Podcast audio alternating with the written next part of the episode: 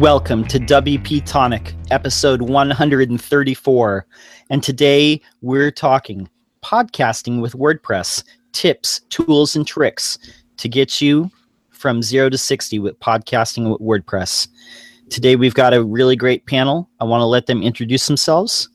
And we'll start with Brian Lee Jackson. Hi, yeah.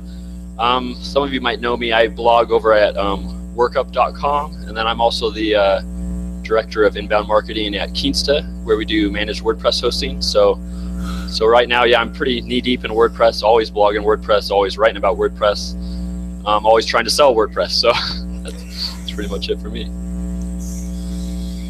Very good. And uh, Sally Goetsch, introduce yourself.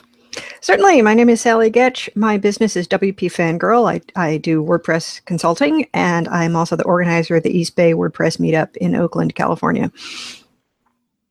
Very good. Jackie, introduce yourself. I'm Jackie D'Elia uh, with Jackie D'Elia Design. I'm based in Charlotte, North Carolina. I'm a web designer and developer, and I focus mostly on content marketing and content strategy. Nice. Jonathan, tell people who you are. Thanks, John. Um, I'm the founder of W P Tonic. We're a maintenance service small job company. Um, if you're a business owner, membership, web membership, um, website owner, WooCommerce, and you're looking for a consistent, regular partner to keep that site up, we're here to help. Very good. And I'm John Locke. I run a WordPress consultancy in Sacramento, California that specializes in WooCommerce stores and local S E O, and you can find me at lockdown design dot com.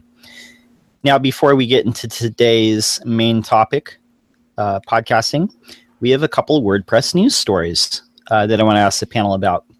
Uh, the first story that we're covering is uh, GoDaddy had a WordPress theme approved in the same day on WordPress dot org. And for people who don't know, the, the theme uh, repo is, is it's on the WordPress dot org site. You can find free themes there. There's a theme review team. Usually there's a long wait. But uh, GoDaddy got approved very quickly. Uh, Brian, what were your thoughts on this uh, news story? I mean, I think... I think it, it kind of blew up a little bit fast, and people didn't read all the details. I know the guy over at W P Pin dot me, which I know, I, I've chatted with him a couple times actually. He's a pretty good writer. I like his stuff. And he did a long article about it too, and then it hit Manage W P, and then it, yeah, it kind of blew up from there, and then the comments went crazy. Um, I I don't like that it happened. If you read all the fine details, it's not as big as people think it was, but it still happened. And I... I mean, this happens everywhere in the world, so I didn't think that much of it, to be honest. I mean, every niche, this is going to happen. The big people like that will always get stuff pushed or favored uh, more than other people sometimes. But yeah, it's, uh, you know, I thought it blew up out of proportion a little more than it, it probably should have. So. Yeah, probably. Sally, what were your thoughts on this? Uh, yeah, this seemed a little bit like, um, you know, you could have predicted that there would be, a, a, you know, a storm of response to it. And and possibly they did predict that. I, I don't know. But they, you know, didn't particularly go out of their way to uh, to try to prevent it happening or, or you know, lead with an, an explanation uh, of, of, you know, why it, why and how it went that way. And, uh, you know, I thought that the W P Tavern article at least tried to kind of focus on the fact that, well, you know, this this sort of highlights, here are the issues with trying to get a theme into the repo and, and the bottlenecks, and here are some of the things that the theme review team is tr- is doing to try to make the process quicker for everybody and, you know, weed through the backlog and, and you know, automate some stuff, because it's it's a fairly small group of volunteers. And remember, this is all volunteers. And you're going to run into trouble when you have an organization that relies on volunteers, because they have to put whatever earns them money first. Uh, and we all do, you know, or we're going to be homeless. And uh, so... Uh, You know, and, and if, if you really have a problem with, with how slow the process is, you could volunteer to join the theme review team uh, and and help out. Uh, but I do think that, you know, better processes are part of, of what's needed, not just more people, because if you have more people and you don't have a way to to distribute the work efficiently and onboard them and so on, it's it's actually going to slow it down rather than than speeding it up. And, you know, did this demonstrate some favoritism to, to GoDaddy? Sure. And and you're probably going to expect that to happen, and it's going to happen anywhere. Uh, and, and I think, you know, don't get your knickers in a twist. I love how you put that, uh, you know, don't get things twisted. Don't get it twisted. Jonathan, what were your thoughts on this article? I know you have thoughts.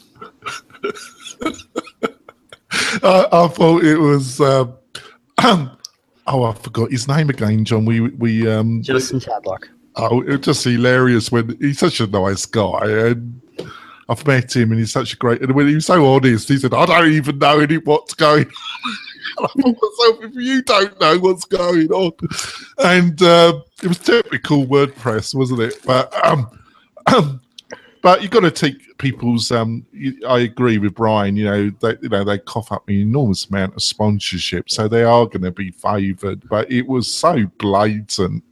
And if you're some poor developer trying to get your theme, I've been told it's um, water torture is more, more, more better to take than trying to get a theme through their process at the present moment.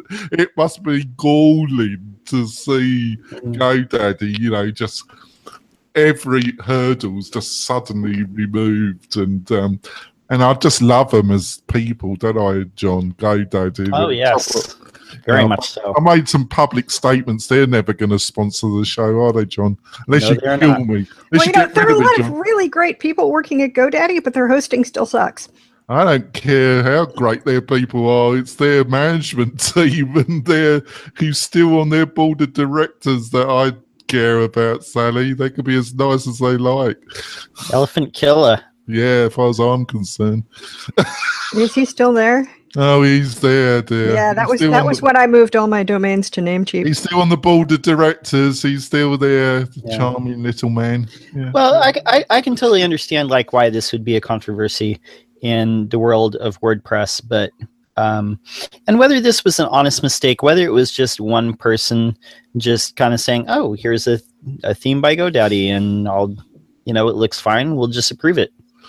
Uh, whether it was an innocent mi- mistake like that, which seems likely, or whether it was a you know a plan, um, you know people are going to be upset. I mean, look, a couple of years ago they bought Media Temple. People lost their minds. Um, they, they bought Manage W P. Uh, you know, just a couple of weeks ago, and and people just you know.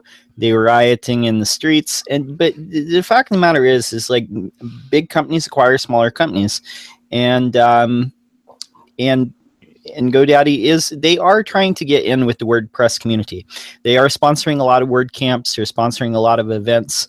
They're throwing a lot of money into maybe like rectifying the uh, awful image that they have portrayed in the past uh, with. You know, I just will the, not. I just sorry, John. I just will not do business with that man. No, I feel you. I just. Will I feel not, you, and a lot not, of people feel the same way. He will not get my wallet open until they get rid of him, and then I might consider it. But uh, as long as he is on the board of directors in any shape or form, I will not do business with that company. End of story. Yep. I mean, I guess, I guess the way that I look at like all these stories is, you know, okay, so GoDaddy jumped the line. With the theme repo, GoDaddy bought Managed W P. But focus on what you're doing. What what they're doing shouldn't have any effect on what you're doing. Just focus on what you're doing, you know, and and, and don't get distracted by noise, you know. Um, so, yeah. So anyway, there's a second news story on, here. On to the next cheerful story, John. On to the next story. But in a way, this, this one sets uh, the previous one sets this up. Oh, do we, are, are we? Do we want to talk about this one? Oh, right. Well, I don't know. Do we or do, do we or don't we? Do we or don't we? Let's decide. Are, are we talking about this? Yes or no? no? You've lost me, John. I thought we were going on. Okay. On to the next. All right. Well, anyway, there. I, I would say this. Let, let's approach it like this. There, over this past weekend, there was a trio of articles that were written, and in, in I, I will just say let's let's address it as a trio. there was an article by James Stallman called Goodbye WordPress. Uh, there was an article by Jonathan Perez uh, that was basically said, uh, you know, WordPress community, uh, stop being a fan and start doing. And then there was an article by our own Sally Goetsch that basically said, what has all this stuff got to do with the WordPress community anyway?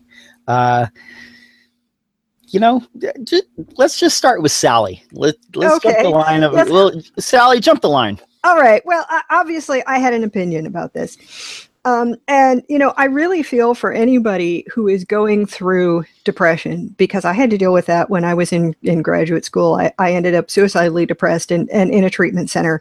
Uh, and, you know, what I discovered after I had gotten help and gotten out and, and kind of, you know, pulled myself. Exactly. Together. I'm sorry to interrupt. Was, I, I'm surprised. I would have thought that would have been the six years you lived in the U K would have done that. No, four years in the U K, and, and, and I, I loved it. Um, but, uh, uh, you know, although academia is a really dysfunctional environment, and graduate school especially, I mean, I had a had a friend who'd, who'd been in the Navy before graduate school, and she said, you know, your first year in graduate school is much worse than boot camp. Uh, what I found out was that the real problem was me. You know, it was my stuff that was, that was the reason that I went crazy. And the other people in my class, although they were unhappy, didn't. Uh, and so, you know, I got thinking about that. And then I got thinking about, you know, yeah, we see people doing stupid things in the WordPress community, and it's annoying. And I think partly we hope that people in WordPress are better than that because of, you know, open source uh, values and, and things. But people are never better than that. You know, people are people. And people will do stupid things, and in any group of people, you're going to have folks who are assholes. You're going to have people who are who are have too much influence. You're going to have cliques. Uh, you're going to have, you know, people who are biased. You're going to have creepers who put moves on you at conferences. Uh, these things are all out there, and we we shouldn't put up with them. We should do whatever we can to create an environment that's safe and welcoming. And, and you know, the foundation has guidelines for doing that at, at events. If you're organizing a WordCamp, or if you run a meetup, that kind of thing. But you also shouldn't think that you're going to get away from that kind of behavior by going from WordPress to, you know, a different platform, a different community, a totally different industry. Human behavior is going to follow you wherever you are. So you have to you have to find some way to to live with, you know, the way people treat each other, to take care of yourself, and then do what you can to try to make your immediate environment more supportive. Well said, Brian. What do you have thoughts? Do you have thoughts on this? You do a lot of entrepreneurial stuff, and and you know, is there ever like a you know, what are the real pressures like? Um, I mean, I take it. I probably have a different perspective than you're probably thinking I'm going to take it from, but um, I used to work in the health industry too, and I would say that politics there are way worse than anywhere else, anywhere in WordPress. So all the stuff happening in WordPress, I, it's like. It's like kids playing almost compared to um, some other environments that I've worked in. So it's like, it doesn't really bother me that much. Um, and also being an entrepreneur, uh, most people know this because I run a gluten-free website. And so my name's out there everywhere. So uh, I don't care mentioning it or sharing it. But uh, like three years ago, I was diagnosed with ulcerative colitis. And it was, you know, the hardest part of my life. Like uh, people have died from ulcerative colitis. I was in the hospital, tried medicines, probably went through fifteen different doctors. It was, you know, very, very rough. And so I'm now, I've been in remission. I'm even drinking coffee right now.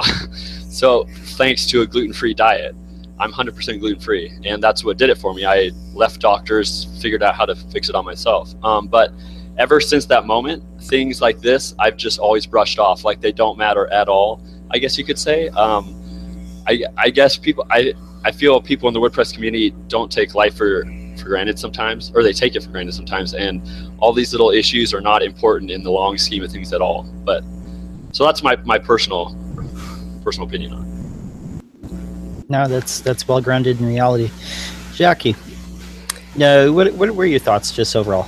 Overall, I think there's a lot of communities within the WordPress community, and I think can't remember which post I read that on. Maybe it was on Jonathan's, but I think it's Jonathan. Um, yeah. And that's a great point to remember. Everybody you know, can get all caught up in that there's only one community. You're either in or you're out, and, you know, uh, that getting in is all important. And I think focusing on your work and focusing on your business is great. And to remember that WordPress is a tool.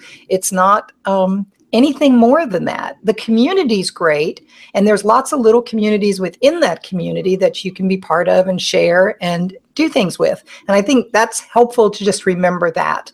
And Sally's post was awesome. It just basically, you know, reminded everybody that there isn't anything unique about this situation, that it's only applies to the WordPress community, that it's everywhere, and that um, w- by thinking that it isn't, um, I think gives more people more distress about it than than than's really worth it. And I think focusing on your business, if you enjoy going to WordCamps and you get something out of them, or you enjoy contributing and giving back to the community in that regard, do it. If I saw Kim Doyle had a post on a, a, a comment on Jonathan's page where she says, well, that's why she stopped going to WordPress, to WordCamps. And for her, if that works for her, I mean, like, well said, great. If that's how you feel and you can contribute in other ways, Um, fine. I think everybody just needs to remember that it's just not one thing, and you're, and not to consider it just a click, and that you're either in or you're out.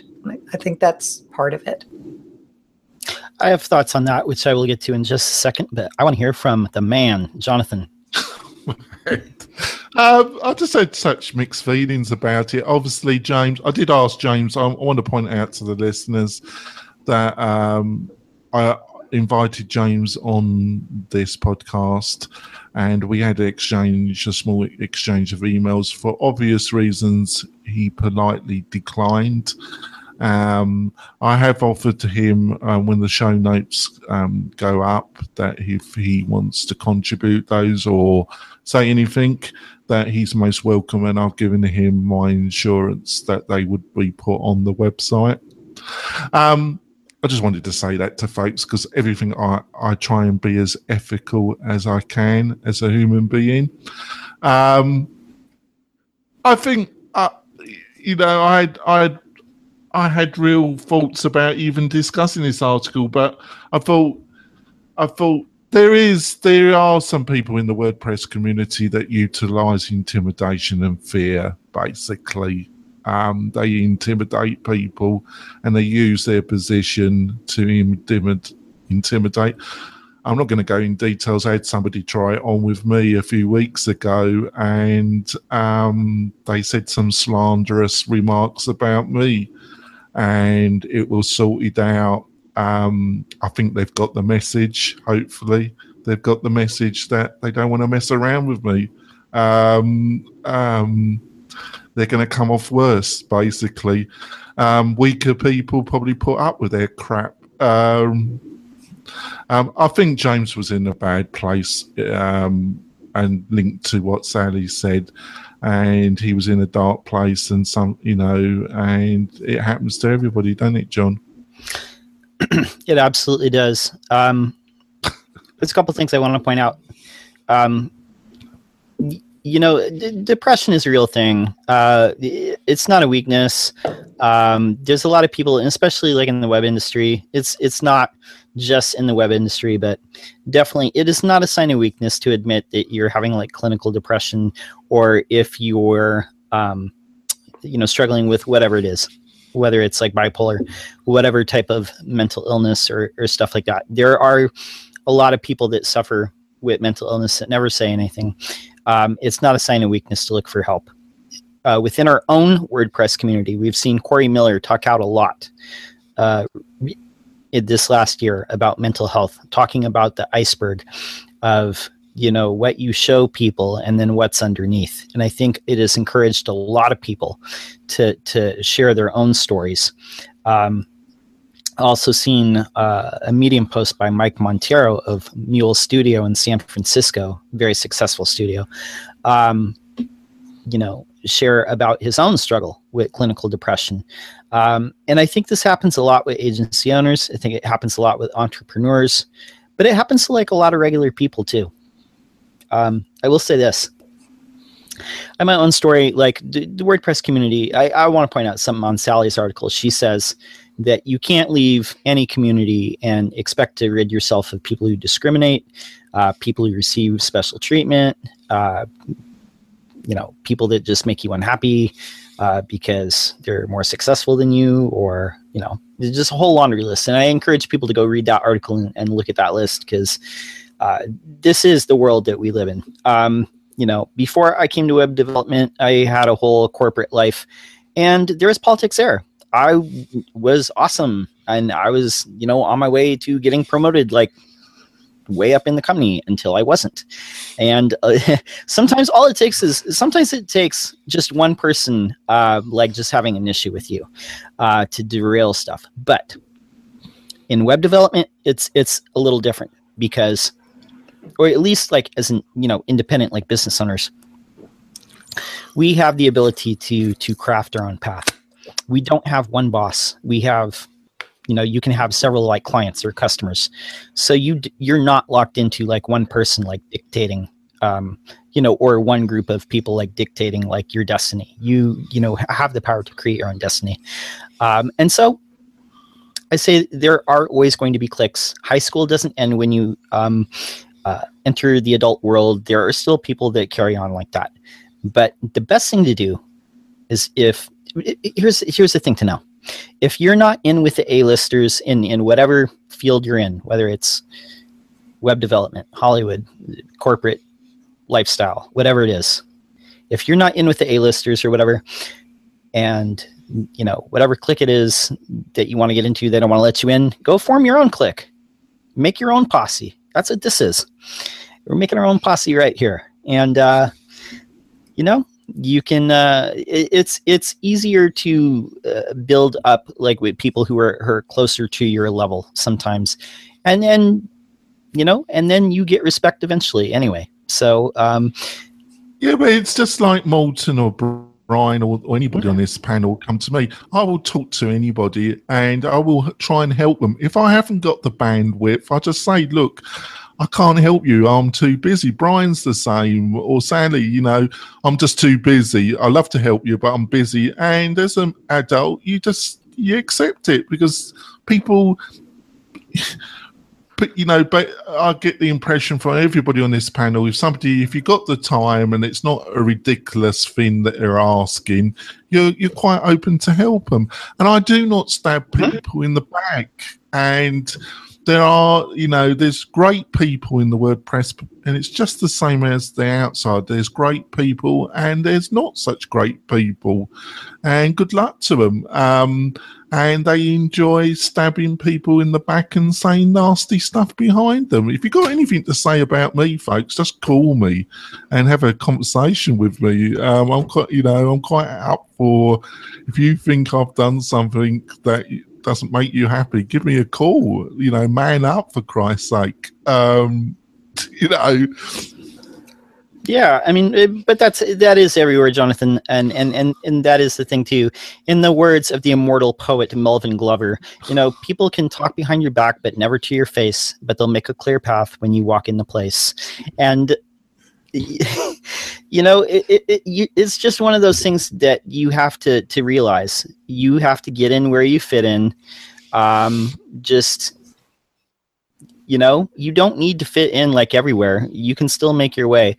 Uh, and but that's it. We always have to do what's like best for like our own personal, mental, emotional, physical health. And, you know, it, sometimes that means like, putting yeah, people... the other factor is, and it's a little bit different to yeah. the rest of the panel, um, where I think we're in, uh, we're on one hundred thirty-four of W P Tonic. Uh, right. um, um, I've met a lot of people in the WordPress community. Um, I've outreached to a lot of people. I've had chats. Con- You'd be amazed at, you know, how to put this, that there's some people have a public persona, but their personal persona have no linkage to their public persona, where uh, I would hope the panel or anybody that's met me is what you see is in general what you get with me. There isn't like two Jonathans, you know, um,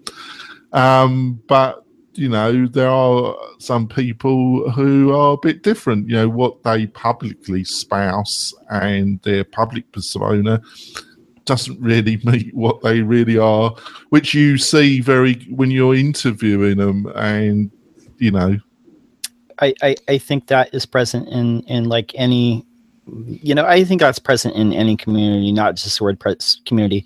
There are people that, that put on a facade, um, which is fine, but, you know, not, and, and I, I want to like harken back to something that Morten said last week, um, when it, when he talked about people going to word camps, or and this could apply to anything at all, not just word camps, not just conferences, but anything where you meet somebody that you know from a distance. Um, He said that, like, a lot of people think he was uh, stern and, like, gruff, and then they found out he was just had a different sense of humor, and he was really a nice guy, which I think he's one of the nicest guys in WordPress and in the overall web community, and I think we're really lucky to have him. Um, but, you know, some people are, you know, you think are your heroes, you know, and then you meet them up close, and they're different. And that's the thing about putting people on a pedestal. It, in whatever it is, whether it's music, movies, you know, uh, web development fame, whatever it is, internet famous, what they put out there could match what they are, or it could not. And, you know, when you meet people up close, sometimes it's different. So uh, you just move on, you know, but it doesn't change who you are. You always have to stay centered with like who you are and stay true to you. And I think that's the most important thing. Um, You and know, business, and business, you know, to be quite frank, you know, business is rough. Um, I've had partners, I've had, you know, I've been in business for thirty years, John, and it's tough when you're an entrepreneur or you're a business owner. You, uh, you really see, but you mustn't let it, you know, totally make you cynical. And I'm English and I'm saying that, John, I can't believe it. Yep. Let's move on. Let's move on to our last yeah. story, uh, for real. Uh, we have uh, a story where the uh, they're talking about uh, going away from child themes and putting this into WordPress core, where uh, you would have basically essentially like C S S changes in the customizer. Um, and this was covered on the W P Tavern. Uh, what is the panel's thoughts on this? I want to start with uh, Brian. Um, I mean, I thought I was just reading through the comments actually on that article on W P Tavern.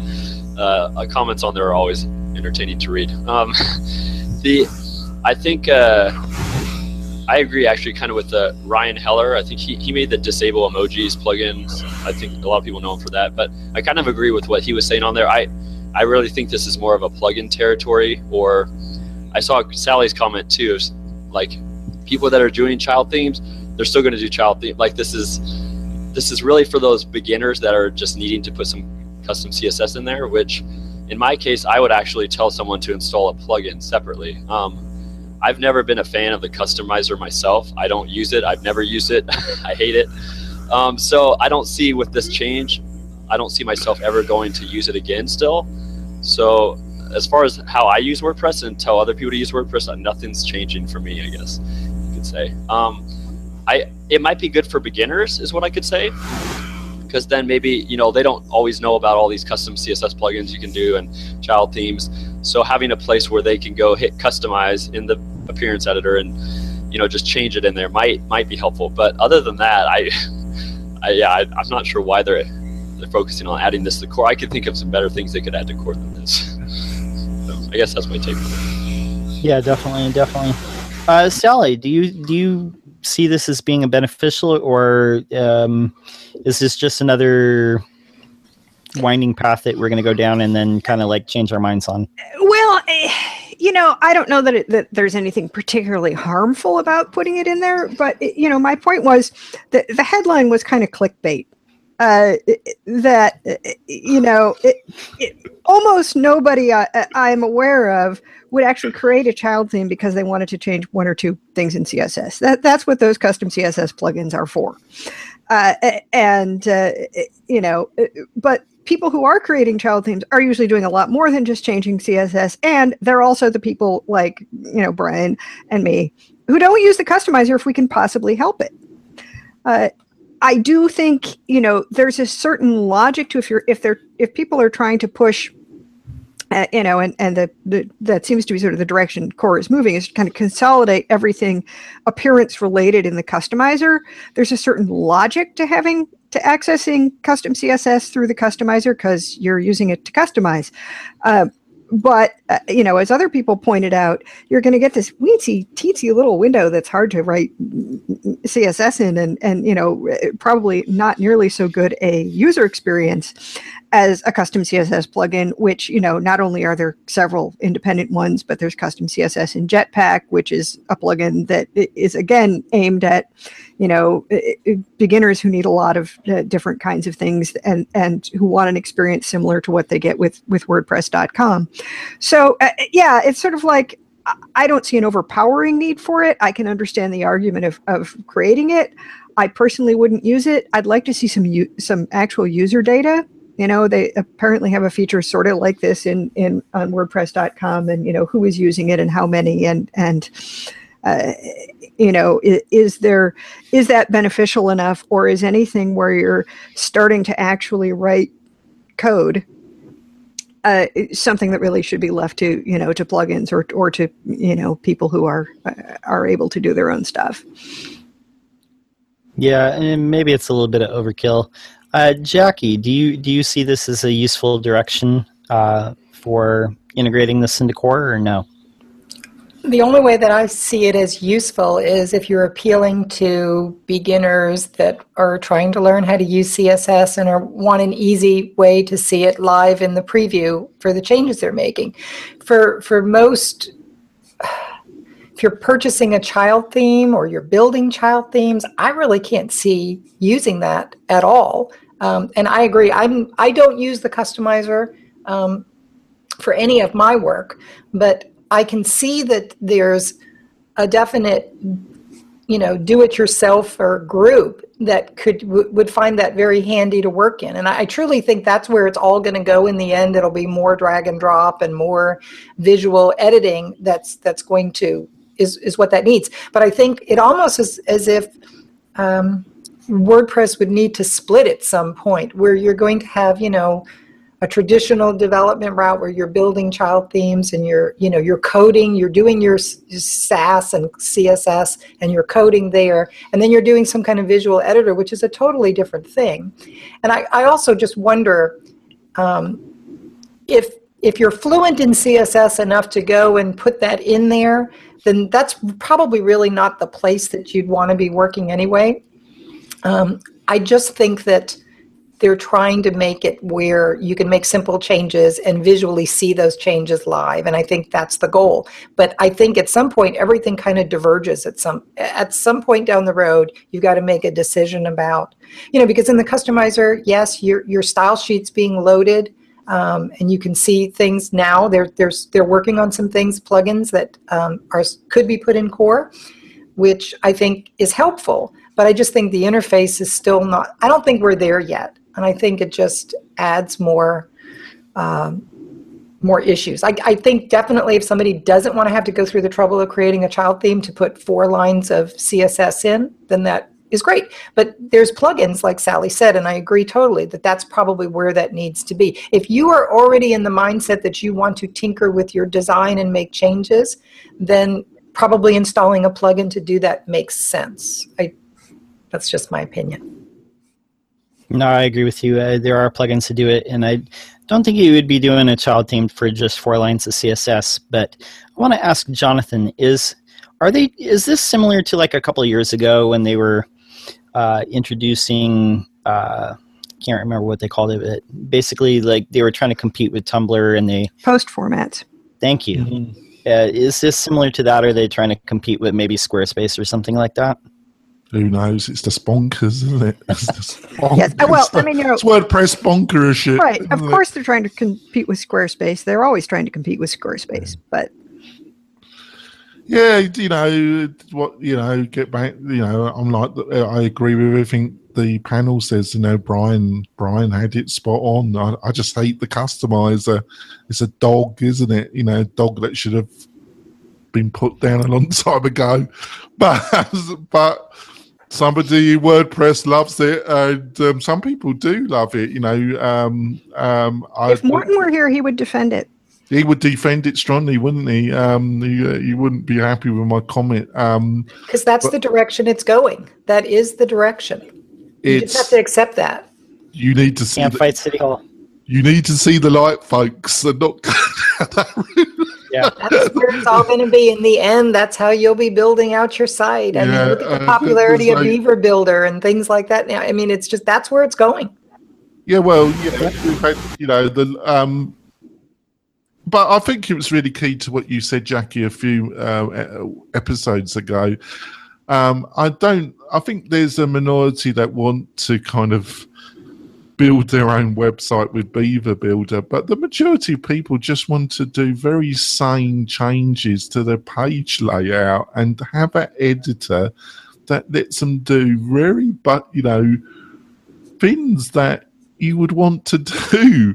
And unfortunately, the present editor is a embarrassment and um very frustrating. It's horrible. I never use the visual editor ever. I never even turn it on. I'm just, I'm always in the well, text. Well, yeah, but you're, but, you're, but, you're but code junkie, aren't you, Jackie? Right. No, you no, know? no, but I'm just saying that the challenge is, is you have clients who are not comfortable writing H T M L. That means they're working in the visual editor. And the visual editor doesn't always show you the way things are really going to render. And it's confusing for a user when you've got an image that's got a left align and a right align and they're completely skewed off and the paragraph is all funky and you're that's not the way it's going to render when you when you preview right. the page, because you have to create a, a, a, a, a an editor style sheet. Yes, you do. And even and, then it's not going to be a, a perfect rendition. And all of that is a lot of extra work to do that for a typical build out for a client. If that's what they want, then you've got to make sure that you're loading all of that stuff in there. It's just It's, it's not, a, it's just a nightmare, not easy. Exactly. It's a nightmare, and they, and they, you know, and yet they they use resources for something like this rather than um, doing the obvious. But it's easy for me to say. So what do I know, Jackie? But it just seems to me. But I, I just like Brian said, you know, I just, I just, I hate the customizer with passion, and Morten would just. Have a well, go at me. I don't, I don't know. Well, I think Morton's point is, is that the customizer wasn't made for you. At, That's right. Your, it's at, not at any of us. It's, it's not made for the, the developer types. It's not made for the people who've been with WordPress since since the very early days. It it's made for the for the new people, and they do seem to use it. True. Brian, did you True. have a thought? Oh, also, I was reading that I had missed this in the article actually earlier. The the lead developer of the simple custom C S S plugin is actually the lead developer on adding this new feature. So actually, in my opinion, that makes it a little better because I think, you know, it's, I've used that plugin on sites before. I think I use a different one now, but it's a good plugin and it works really good. So knowing that he's in charge of adding this feature, it, I, I think it will be better than I had originally thought of, you know, it just... See, you know, John, see, John, Brian does what I don't do. John, he actually reads the whole article. I, I, I, read, I read the whole article and, and the comments, and, and the one thing I, I, I was really aware of reading the comments was, you know, there was there were a lot of strong opinions, and at least everything that got published was expressed politely. It was, you know, I don't think this will work. Here's why. Here's what I'd rather see instead.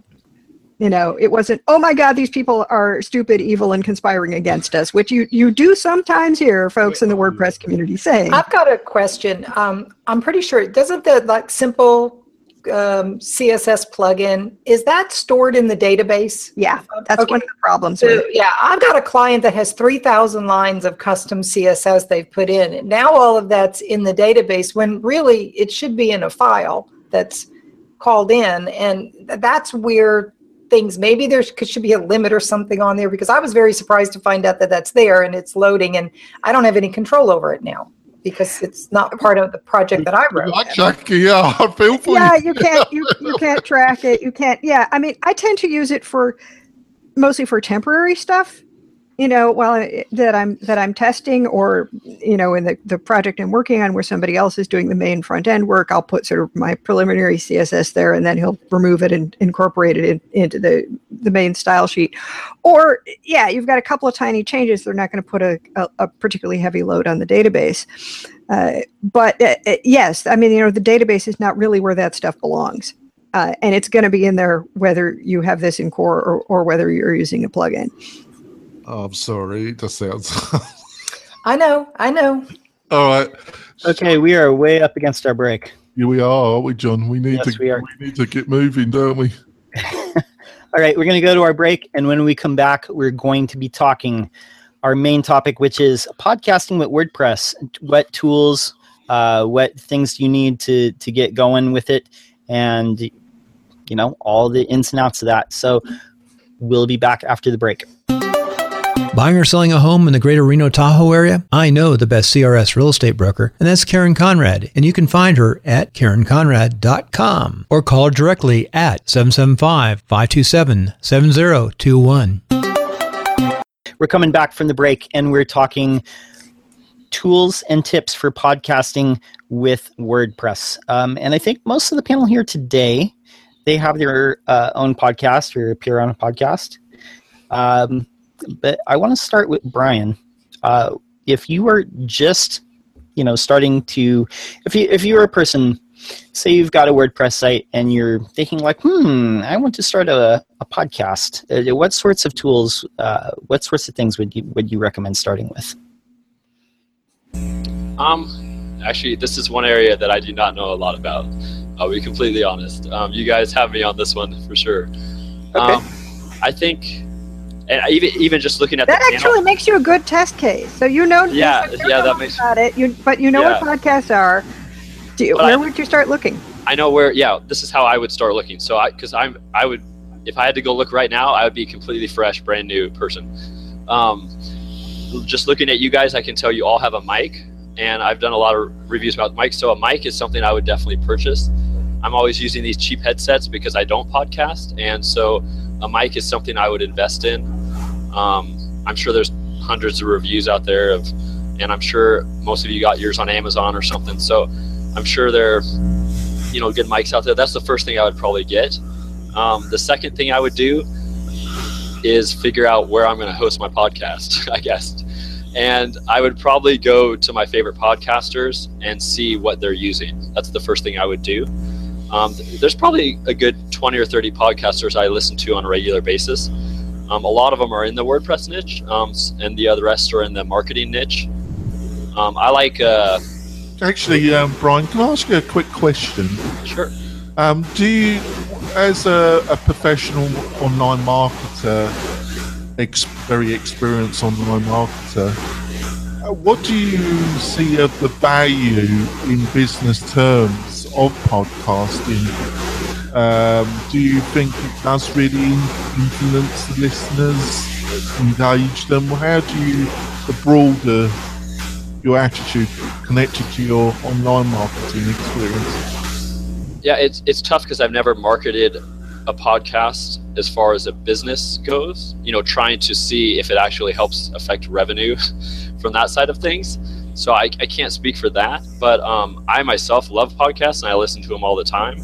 So, but it, you have really have to know how many people out there are doing that exact same thing. Um, I'm a writer, and so I always love content. So if I had to pick between writing an article or listening to a podcast, or I mean publishing a podcast, I would always say write an article just because I'm always trying to get on Google and get those keywords. Uh, so I want to ask the panel, Um, what mic do you use? What, what, what's a good mic to start with? Uh, I know that I started with the, what is this? I know that Bill actually told me what mic to get. It's the uh, Audio Technica uh, twenty-one hundred, I think. Uh, what are what are your thoughts? So what mics are everybody else using? Um, start with Sally. Sure. Uh, well, I, I had this terrible case of microphone envy for, for Jackie, so I got the same one she has, which is the Rode Podcaster. Um, I would say until you know that you're going to keep podcasting, don't spend a bunch of money on a microphone. This this one is expensive, in, including the, the enormous heavy arm that I have it on, so that it, I can clamp it behind my chaise lounge here, uh, and the you know and the the shock mount and everything. It it added up to about four hundred bucks. That that's not a small investment, and podcasting is hard to do. Uh, it, it takes the time that you're recording it, um, but it also takes the time you're prepping for it, the time you're doing the show notes, the time you're doing any post-production, which if you're cleaning up audio, it's about a three to one ratio of the length of, of the uh, of the file. And if you're doing video and, and actually editing it, it's about a ten to one uh, ratio. Video is much harder to edit. Uh, you know, your show notes, your comment management, your promotion. So there's a lot of work involved in podcasting. And it, one good place to start, if, if you're thinking about it, is to, you know, participate in someone else's podcast. Get on a panel like this where, where someone else is doing the, the hard work, and uh, uh, you know, and, and you get to, to participate and, and share it with people and, and let people know you're there. So, you know, you can start with an inexpensive headset as long as you've got, you know, not a ton of, of noise that your machine is itself is making, and, and so on. And try recording a few episodes, or or get one of those nice little portable uh, recorders that records to to WAV files if, if you're just doing audio. Um, and because, you know, those are one hundred, one hundred fifty bucks. They're cheaper than a good microphone. Uh, record a few episodes, see whether you can keep it up. Uh, and then it, once you've decided that you're committed to it, you know, you can make the investment in a, in a microphone. And, uh, You know, you, you have to, it takes time for any content marketing to pay off. And some people quit too soon because they're, they're not getting immediate results. Uh, and it takes time to to build up listenership or, or viewership for, for a podcast. And, you know, you're not usually going to get an instantaneous result in terms of, you know, boosting your, your marketing in any way, or, or, you know, whatever your, your business purpose may be for it. Um, So, uh, but just see, just see whether you can keep doing it b- before you spend the money. No, that's excellent advice. Uh, Jackie, what are all the things that you've learned uh, from launching Rethink F M, which everyone should subscribe to, by the way? Thank you, John. Um, it's been a great experience learning about this, and um the mic, number one. Okay, so yes, I did get a Rode Podcaster because I saw Carrie was using hers on office hours, and I had a Blue Yeti when I first started. um, but when I came to decide to get the shock mount and the arm and everything, it, it there were more little contraptions I had to buy to get it to work with the Blue Yeti and everything, and I ended up just deciding to sell the Blue Yeti and go with the Rode Podcaster. I thought it would be simple, and I'm real happy with it. It's it's working just fine. I use it a lot now for even just client communication and, you know, uh, just uh, hangout videos that I'm on, and it it's just like part of the everyday thing now. So that's that's been a great thing. It's been really good for the podcasting part as well. What I've learned is it's a lot more work than you think it will be. Um, that's number one. Uh, if you think, oh, yeah, I'm going to just do a thirty-minute podcast every other week or a forty-five-minute podcast, so maybe I'm gonna it's going to take an hour of my time. That's totally not true at all. So it's going to take quite a bit of time to, to actually do it to where you're going to be happy with it. Um, I'm st- I started out with Google Hangouts for the podcast. I was doing the audio and the video, but I'm switching now to just audio only. Uh, it's just easier to work with for me, I think, um, and I think the value's there. I looked at the number of people watching the video versus listening to it, and the numbers are were much better on, on the audio side. I decided to host the audio on Libsyn. Um, after doing a bunch of research, and there was there's quite a few options. Um, I'm using the Blubrry PowerPress um, plugin. That um, I do like the way that that works. I know they have a service too that will host too, but um, so far I kind of like the Libsyn um, combination. I was able to, but just if you're thinking about how much time you're going to need to spend to set this all up, right? To I like build out the website and then get all of the integration work done for the podcast. it took a lot more time than I thought it would take. It was, um, there's, there's information all over, but a lot of it is scattered. And your best bet is to just, like um, Brian had said, you know, reach out to some people that you know that are that are doing that and seeing, you know, how are they doing it and what are they doing. So that part is finding guests and, you know, topics to talk about. You were my uh, for episode one. You were the you were my guest, John, on uh, Rethink dot F M, and we chatted a lot about what we were going to talk about. We recorded the episode.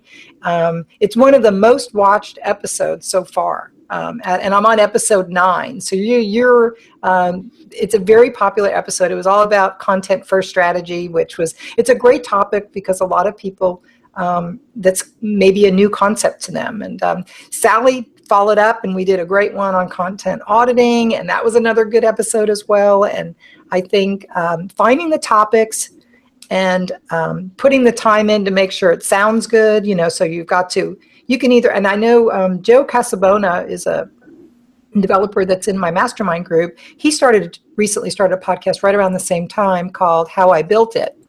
And he's doing audio only. And um, he's, he's done a great job of getting his podcast off the ground as well. So talking to other people and learning from each other is, is been helpful for me. But hands down, it's going to take you a lot longer than you think it is. Joe's gotten now where he's got somebody, I think he uses somebody on Fiverr who will process the audio for them and make it really professional sounding and um, pretty inexpensively too. So that's another option to look at. And then the other final thing I would mention is I'm thinking about doing this now is getting transcripts done for your podcast, because I think that will help with your S E O and it'll also help make it more accessible for Whoops. Jackie froze. Yeah, she's frozen. Oh, oh. Well, I, I did want to add that, Jonathan, we're going to ask you as well. Yep. Uh, a couple things that Jackie... Are you back, Jackie? Yes. Oh, back. Yeah. Okay. Go ahead. Continue. I'm done. Go ahead. That was good. Okay. Transcripts was where I ended on that, and I thought that would be kind of rounds off my experience so far. Um, so we're using, when we do do transcripts, we're using rev dot com, uh, and those are, th- they come back really fast. Um, and I'll just tell you like how I do those. The workflow for those is, um, I'll, uh, download, uh, if we're just doing like a straight YouTube video, um, and with no edits, I'll like download that and upload that to them. You could also give them the U R L.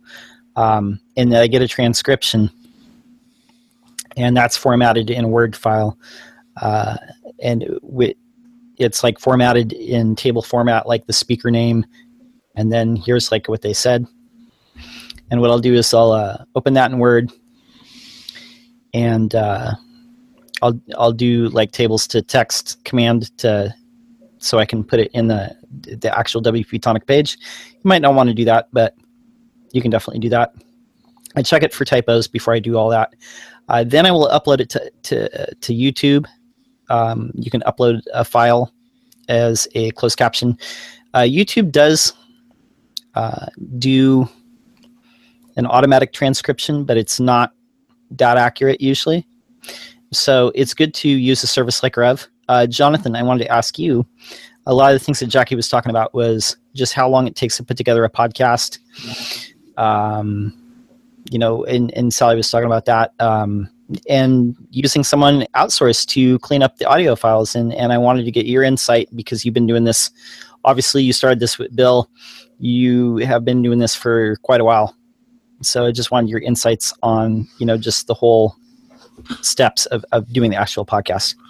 Well, it is a big subject. You know, I would say um, actually what um, Jackie said about resources, actually go to my old co-host's website, Timelines in Success. He's actually got um, a resource there, which isn't, he asks for your email, but then he gives you a, a very good download that lists all the things that you might want. So I would suggest to listener, if you are interested, it is go to my old partner in crime. Um, I think the number one thing is uh, what before you look at all this is why are you doing this? Um, And I broke my own rule because Bill initially persuaded me, and I, I just went with the flow. I had no coherent reason why I was doing it at the time. I just thought, you know, he turned up, he suggested it. I've been thinking about doing it for a while, but just for various reasons hadn't got around to it. And I thought, you know, um, people tend to turn up in one's life for a reason, um, I've found. And um, um, so I just went for it. Um, so really think why you're doing it, because it's going to take a lot more work and a lot more effort, and it's going to take a lot longer than you think to get anything doing it. So if you don't have a really clear, coherent reason why you're doing it, it probably you're going to burn out pretty quick, because there wasn't any clear reason why you were doing it in the first place. Did that make any sense, John? It did make some sense. Uh, I want to ask you, like, really quick too. Uh, what is the reason, like, you would want to use a service like Libsyn to host your audio files as opposed to just hosting them on your WordPress site?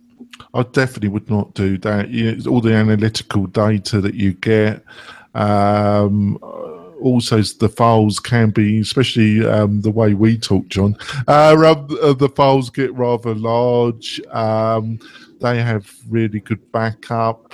And it's all the analytical data that you get. It starts at five dollars a month. You probably would have to quickly go up to the ten dollars account. I personally feel they are still the best. Um, there are there have been some free services and that, but they're in financial trouble, I understand. Um, of what I've tried, I would recommend Libsyn highly. It's not the most intuitive interface, Um, uh, to say the least, but they do uh, they do actually have some good tutorial um, videos and documentation that you, but you do need to read it um, to start making any sense of the interface, because it is not intuitive, John. Uh, one last question before, and, and then I'm going to ask Brian something. Um, but can I just quickly say something? Oh yeah, um, go ahead. I think one of the real great um, pluses of podcasting is from its tradition. You know, just like the web, the web really, a lot of its traditions came from print, and a lot of the traditions of podcasting come from radio.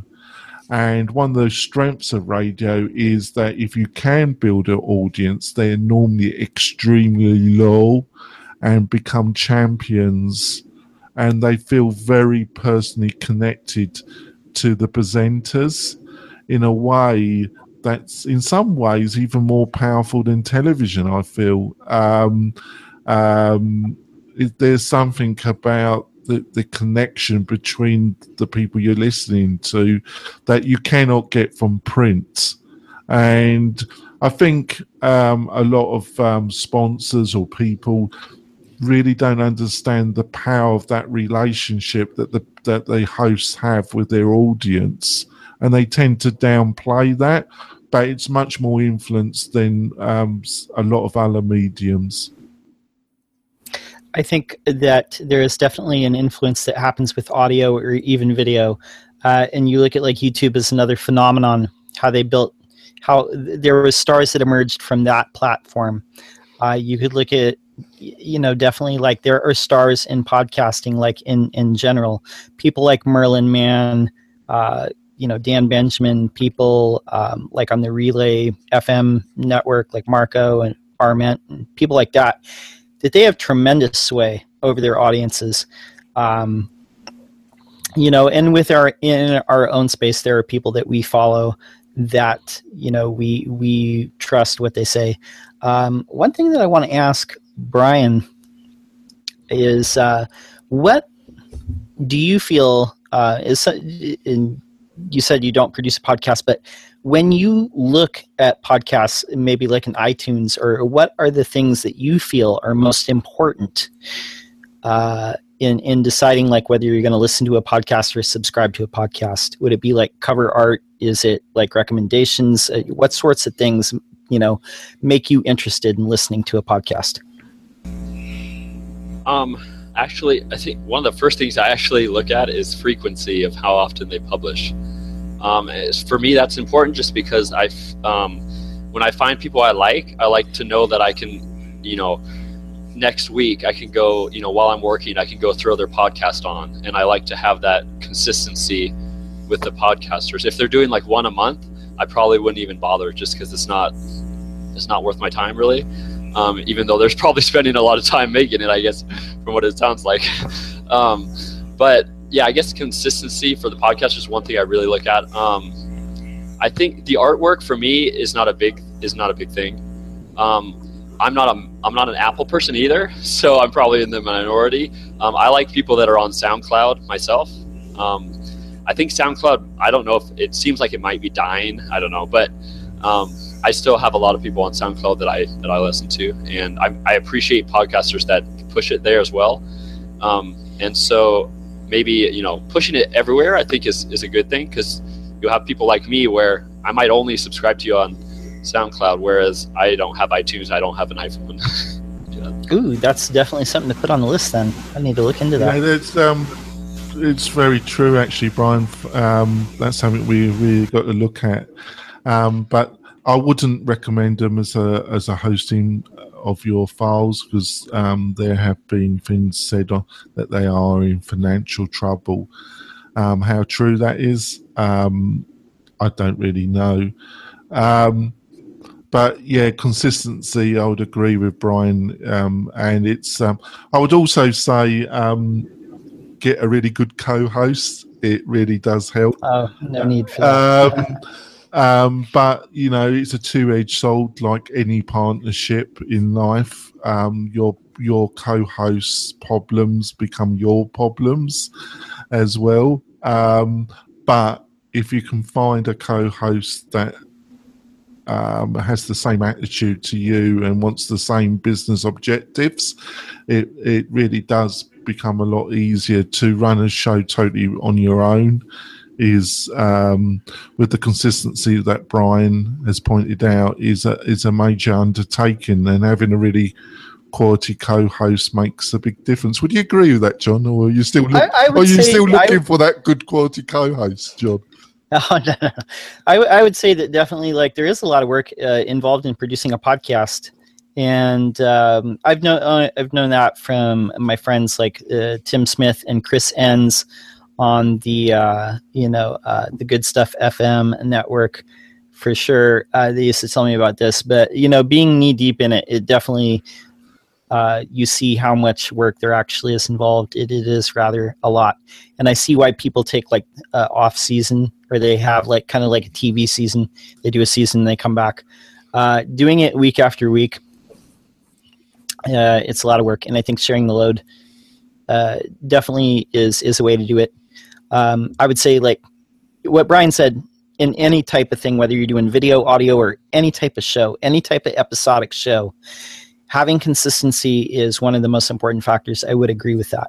Uh, Sally, I wanted to ask you, you put a link in the chat, is School of Podcasting, and uh, I wanted you to just elaborate on this. Right. So I've, you know, I've been around the podcasting world since two thousand five, uh, it, it, which is a, a long time. And I remember, you know, the phase in two thousand seven where everyone thought that podcasting was going to be a, you know, a get-rich-quick uh, technique, and uh, it's not. Uh, uh, even those people who do make money from their, their podcasts, it's it's much more of a get rich slow. Uh, and uh, in most cases, it's, well, we now have some sponsors who will pay for our hosting. Uh, it, you know, it's it, it, you tend to get more indirect benefits in terms of marketing your business, establishing your credibility, et, et, et cetera.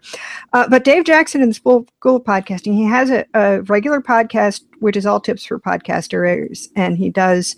Um, or at least he used to have a, a basically a membership site where he had a whole bunch of tutorials on, and mostly the technical side of podcasting, but also some of the marketing side. The you know, so it's a uh, it's a, it's an opportunity for that, or or you know, go check out Bill's uh, uh, Bill's info on that. You know, there there are places to learn about podcasting.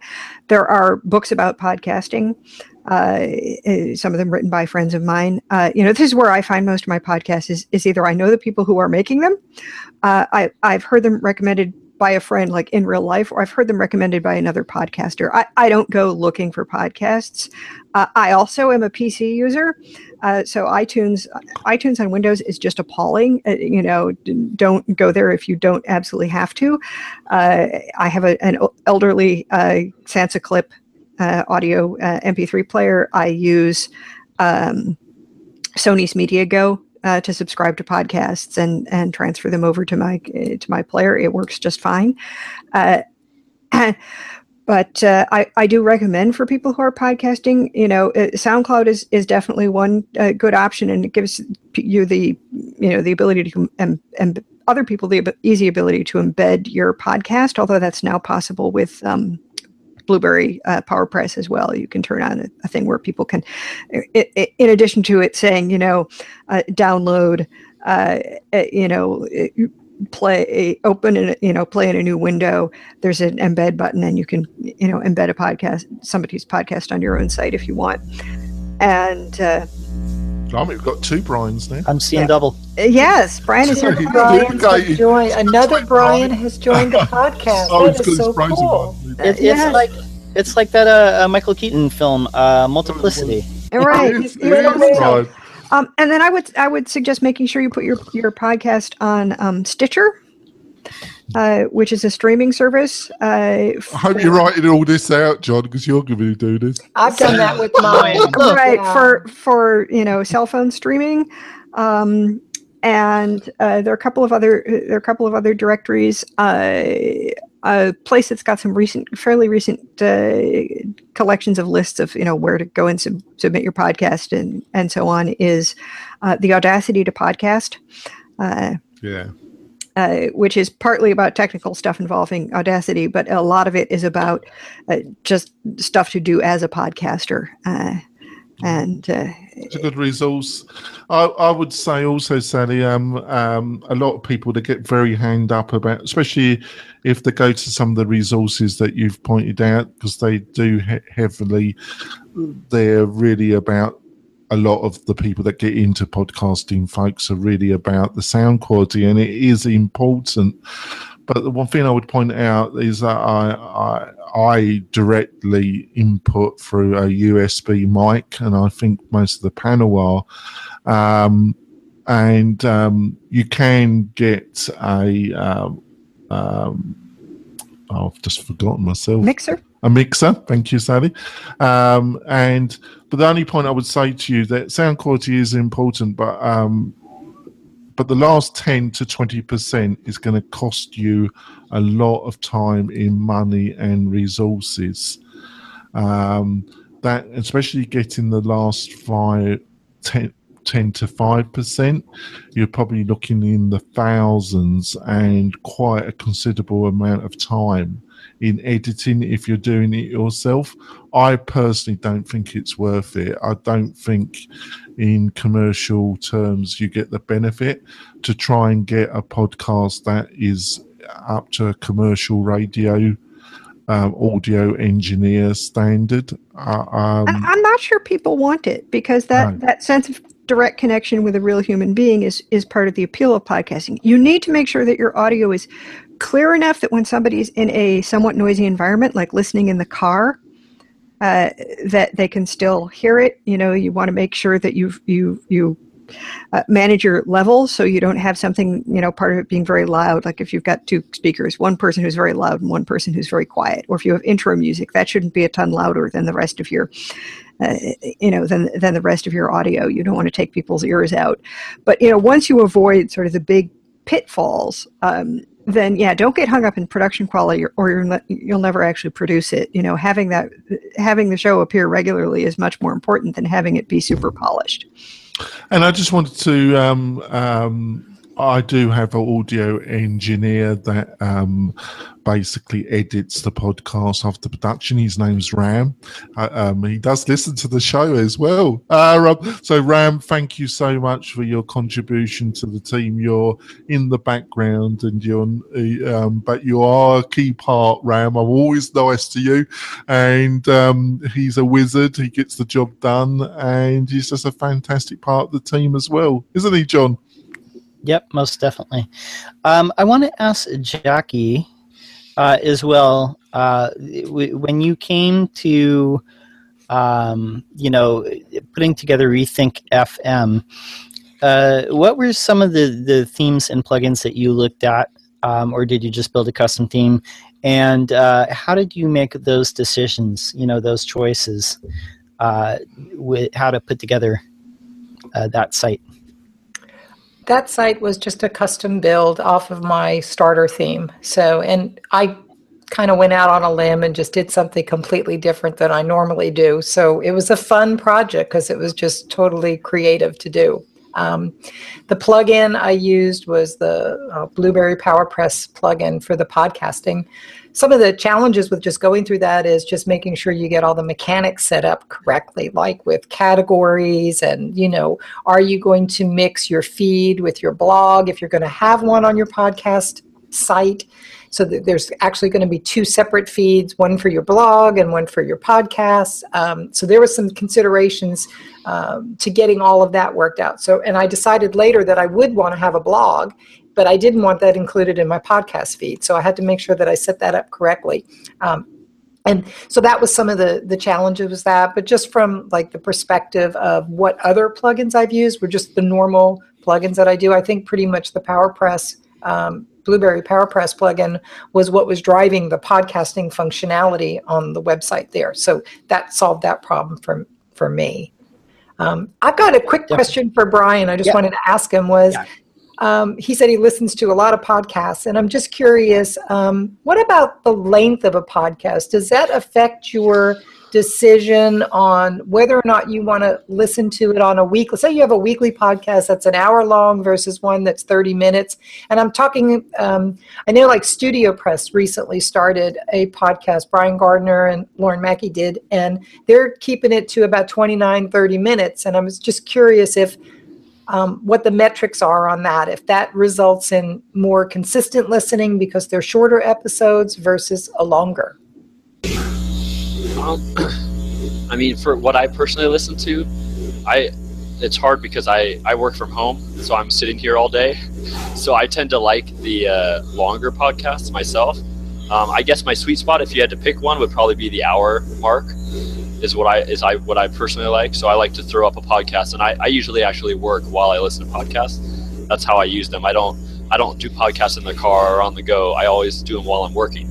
So I think um, the one-hour mark for me is what I really like. Because um, I think if you do any shorter than that, I don't know, depending on what you're talking about, I think sometimes you can't get into as much substance or really dive into the topic sometimes as much as you could if, you know, if it was shorter. That's a really good point. I think like on the Studio Press one, they're basically just introducing people of the community to the Studio Press audience. And, and in that case, a thirty minute probably makes a lot of sense for, for a length like that. But to talk about an in-depth topic, and the reason I started Rethink and goes back to what Jonathan was saying is, you know, what your reason for doing it was is I'm all about constantly figuring out how to be more efficient, be more effective with my how I'm building out sites, how I'm designing them, how I'm working with content. And so I'm always looking for improving it all and rethinking how I'm approaching things. So that was kind of like the, the, the reason why I wanted to start the podcast was to explore all of that and see what other um, people in our community are doing um, okay, in regards I- to just their whole workflow. Yeah, and I know all my friends that are listening to similar podcasts that I do, and I chat with them, they're all doing it while they work as well. They, they listen to it. So I, there's a lot of people, I think, that listen to podcasts while they work, which is an interesting thing. So it's it's almost like opera where you, you know, listen. I, I listen to some classical music while I work, too, because it helps me write. Oh, I hope it's Puccini. But, but uh, I actually more like uh, Jim Brickman kind of a uh, uh, piano stuff. But... Um, But I podcasts for some reason help uh, stimulate my brain, and it's not like it's not like pop music where they're singing lyrics. But podcasts somehow, I think it helps stimulate people's brains, and so I have a lot of colleagues that do the same thing. Though, you know, they're at home, they're working, and they throw up a podcast and listen to it. So I think that's a, there's a big community like that out there. I'm just amazed you can listen to anything and work. I, I can't even have mus- music without lyrics if I'm working. Oh, ditto, really, man. Ditto, I can't do it either. I have to have complete silence. Oh, blimey. No, I, I, um, I suppose I'm used to B B C, the Radio four, you know. I, I actually, uh, I've got to have something in the background. I'm very like Brian. I, I um, um, yeah. Um, so having some chatter in the background is essential. Um So that's how I think the other factor that's regenerated um, podcasting in general is the smartphone, is the iPhone and the Android, and the ability of people to be able to listen to podcasting um, on those two smartphone platforms. It's totally changed podcasting and regenerated it into a, a growing audience, because when you When you do look at the statistics that are available, podcasting and the consumption of podcasts are still increasing quite rapidly. Um, and especially amongst younger generation between eighteen and thirty-five. Um, there are some statistics that I found that back that up. Um, and it's a, still a growing platform. Um, but so my basic... Um, But it does, you know, we combined must spend over ten hours a week on this, must we, John, together? Oh, yeah, definitely. you know, uh, Jonathan, Jonathan, you had said one other thing that I just wanted to follow up on about not um, hosting your uh, audio or your videos on your own WordPress site. And the other thing to consider with that is your bandwidth, because you'll be serving, if you do decide, oh, yeah, it's no problem, I'm just going to, I don't want to pay anything, I just want to put it on my own yeah, site. Don't do that. That's the first thing you need to consider is, is that you could easily um, cause problems with your bandwidth. Um, well, unless you host with Brian's crew, and then they don't mind. Then they don't mind. They don't mind. They're such nice people. So uh, um, there's considerations there with that too. So it's better, and and definitely for the metrics, because you are getting all of the data about uh, the number of downloads, where they're coming from. Um, Libsyn, if you upgrade your plan, which I haven't done yet, gives you even more uh, information about what parts of the country it's coming from, and just all kinds of uh, but, uh, analytics. Um, it's, it's, a, it's a very strange situation, folks. It's a bit confusing because the Libsyn's player has been in beta for almost forever, and it's not very good. But the Blubrry is a much better player, but I wouldn't recommend the Blubrry hosting service. I think the Libsyn, the Libsyn is better. Uh, on the other, all you know, but when you log in, even their plan structure is not that um, clear. What the different analytical stru- it, it's, um, it's it's interesting, isn't it? The other what the other player that um, it's a player that works with WordPress that's become rather popular is Smart the Smart Podcast Player um, by Pat Flynn. By good old Pat Flynn. Um, he did say he would come on the series, but uh, um, he's, um, he's a... We'll hit him up again. That's cool. We have to hit him again. I do like Pat, actually. Uh, um, um, and he's very like what he is, what you hear, actually. Um, he's he's all about business, but what you hear is what you get, really, with Pat, unlike some people. Um, but he's got this... He's, um, he's got this partnership, and they've got the plug-in. I haven't used it, but it looks quite good. It is... reasonably expensive, but it's, uh, it's like ninety-six a year if you buy it annually, and it's twelve dollars a month if you pay month to month. Uh, you probably have seen this plugin on several sites. Uh, it's just a, a nicer looking plugin.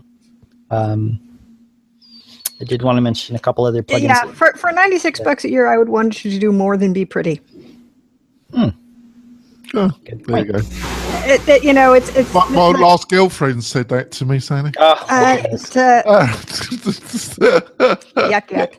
Uh, you know, it's, it's, it's the uh, I've never had an issue with a with a Blubrry player, but the you know the one of the main things about um, PowerPress, which was created um, to replace PodPress when that was abandoned. Um, Loathes many years ago, which is say about, oh, I don't know, two thousand six, uh, is that it will talk to iTunes and the other people for you. uh, you know, you put your, you sign up with iTunes, you put your iTunes I D in there. It makes sure everything gets pushed to iTunes. It's, oh, you know, right. There are places to, to manage your uh, various things. So it, it interfaces with stuff really nicely. And oh, thank you so much, Sally, for pointing that out. It, it doesn't, it doesn't, uh, you know, it doesn't care where you're hosting your, your files. You just, well, you know, tell it where the file is, and it has, you know, video player, audio player. Uh, do you want to have uh, category casting or use a custom taxonomy for your podcast or whatever? So I, I used it to create a podcast network. Um, each podcast is a different category, and so they, it has its own podcast feed. Uh, and then I used a different plugin so that the show host can only post to their own category. Uh, And some other stuff. So it, it it's uh, it's very versatile. It's it's not a small plugin. I, I, you know, it, it involves a lot of stuff, uh, but uh, you know, there's there's much more going on there than the the player that you, that people see. And it it you can set up a subscribe page really easily, where you you know subscribe on iTunes, subscribe on Android, subscribe by email. Um, they just added a new one. I can't remember uh, what it what it was, but it, you know they they've got. So Stitcher, it, I think Stitcher's on there too now. That might that might be. That's it's it's it is. got a, uh, you know, so it, it offers you a lot of of stuff uh, in addition to just a uh, to just a player. And you know, if I was going to pay for something, it would need to replace all of that functionality. Yeah. Well, that thanks, Sally, because that's the I forgot to point this out, folks. That's the other main reason why you want to use something like Libsyn. I recommend is that they deal with the the insane requirements of iTunes when it comes to the feed, and uh, um, um, they're fussy. And dealing with iTunes is a bit of an eye-opener. I I've, I actually used to joke with my old co-host, and I do that. I think there's just one internee in the i um, in the Apple um, headquarters that deals with where your web where your podcast is going to turn up. Um, I, I just think it's probably just one intern that's kind of given the job, and they don't even know what they're listening to half the time. But that's my that's my fantasy. See. Uh, I want to like list some kind of like uh, some some themes and some plugins that we haven't mentioned before we close out. The we need to close out, don't we, John? Yeah, we need to close out. But anyway, I want to mention these ones too.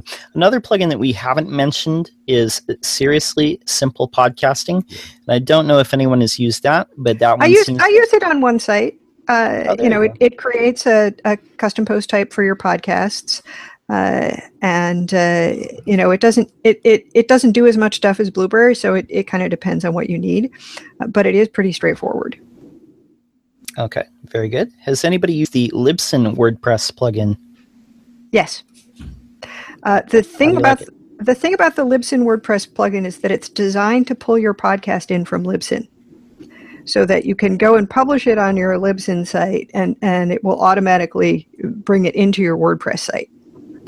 Uh, and uh, so for people who've already been podcasting on Libsyn and they don't want to have to do something where they're they're trying to, oh, I need to add all of my back episodes, et cetera, et cetera. It, it does that synchronization thing um, pretty quickly. Obviously, it's not much use if you don't have your podcast on Libsyn. Yeah, goes without saying. Uh, a couple themes that I wanted to mention. Uh, a theme shop that, that seems to specialize just in podcast themes is Appendipity. Has anyone used that? I think I just looked now at some of their stuff ages ago, but uh, you know, the thing is, you can use any theme for a podcast. It it it doesn't, you know. It, it, so uh, I I think that. Uh, You know, is is what what are these themes doing? Are they building in a lot of function that ought to be in, in plugins and and locking you in? I mean, that is the issue with, with specialist themes of of many kinds. Um, you know, or it, it, you know, is it that they all have a, a certain kind of a, a layout that uh, you know helps with you know here are the here's your ad placement you know stuff and and you know you do you may want certainly to think about a uh, a theme that you can fit ads into if you're looking at that as a, a means of support for your uh, for your podcast. Uh, I would advise, you know, not something where you can hardly find the content for the ads. Uh, but uh, it, it depends really a lot on, on your niche and, and your market. Uh, the last two like themes I want to mention is the Giza theme, uh, which is, seems to be highly recommended, and the Podcaster theme, uh, which was recommended to Jonathan by Pippin. That's yeah, what he uses for apply filters. Go, go there, Jonathan. That's what I'm using. So I thought if it's good enough for old Pippin Williamson's, it's good old, good enough for Jonathan Denwood. Definitely. So we will include all those in the show notes, to both in uh, in the podcast feed and uh, on the site. And with that, we're going to close the regular part of the show. Brian, how do people get a hold of you? Where can we find you? Uh, you can find me. I pretty much live on Twitter. Uh, it's just at Brian Lee Jackson, B R I A N Lee Jackson, and then uh, uh, you can find me on WorkUp. Uh, double, it's W O O R K U P dot com. I blog on there, marketing, WordPress, all this sort of stuff, and then uh, Kinsta dot com. You can find me on the blog there too. Very good, Sally. How do we find you? Uh, you can find me at W P Fangirl dot com. Uh, I'm at Sally Goetsch on Twitter, and if you can spell my name, you can find me everywhere. There's only one of me on Google. Jackie, how do we find you? You can find me at Jackie D'Elia dot com or on Twitter at J D'Elia. Jonathan, how do we get a hold of you? Oh, um, I'm like a rash. I'm all over the internet. Uh, um, uh, um, go, go at Jonathan Denwood, Twitter, Facebook, LinkedIn. Email me. I'm one of these people that still reply to their email every second day. Um, and also Skype, when I've got it on, a bit like Brian. Um, um, I will talk to people if I've got a spare moment, but if I'm busy, you, you won't get a reply from me. So I'm very like Brian in ways, but um, like I say, I'm all over the place. Aren't I, John? Yes, you are. Like uh, a rash, aren't I, John? Yeah. And you, you- And you can find me at, uh, that's my website. I'm John Locke. You can also find me on Twitter, lockdown underscore. And with that, I want to remind everyone next week, uh, me and Sally and uh, Kim Shivler and uh, Anka, we're all going to be and, and Jonathan. Jonathan. Don't yeah, Jonathan. Don't forget Jonathan. He's actually talking. Uh, but we're all going to be at Word Camp Sacramento. Uh, so we're going to have a special episode. It probably won't be on Saturday since we'll be at WordCamp. Uh, we're looking at probably Monday, um, but we'll see what we turn up. We'll let you know. Um, and for you know, tune in for our next episode. Uh, next episode, we're going to have Becca Rice uh, for an interview from Sky Verge, and uh, we will see you then. Signing out.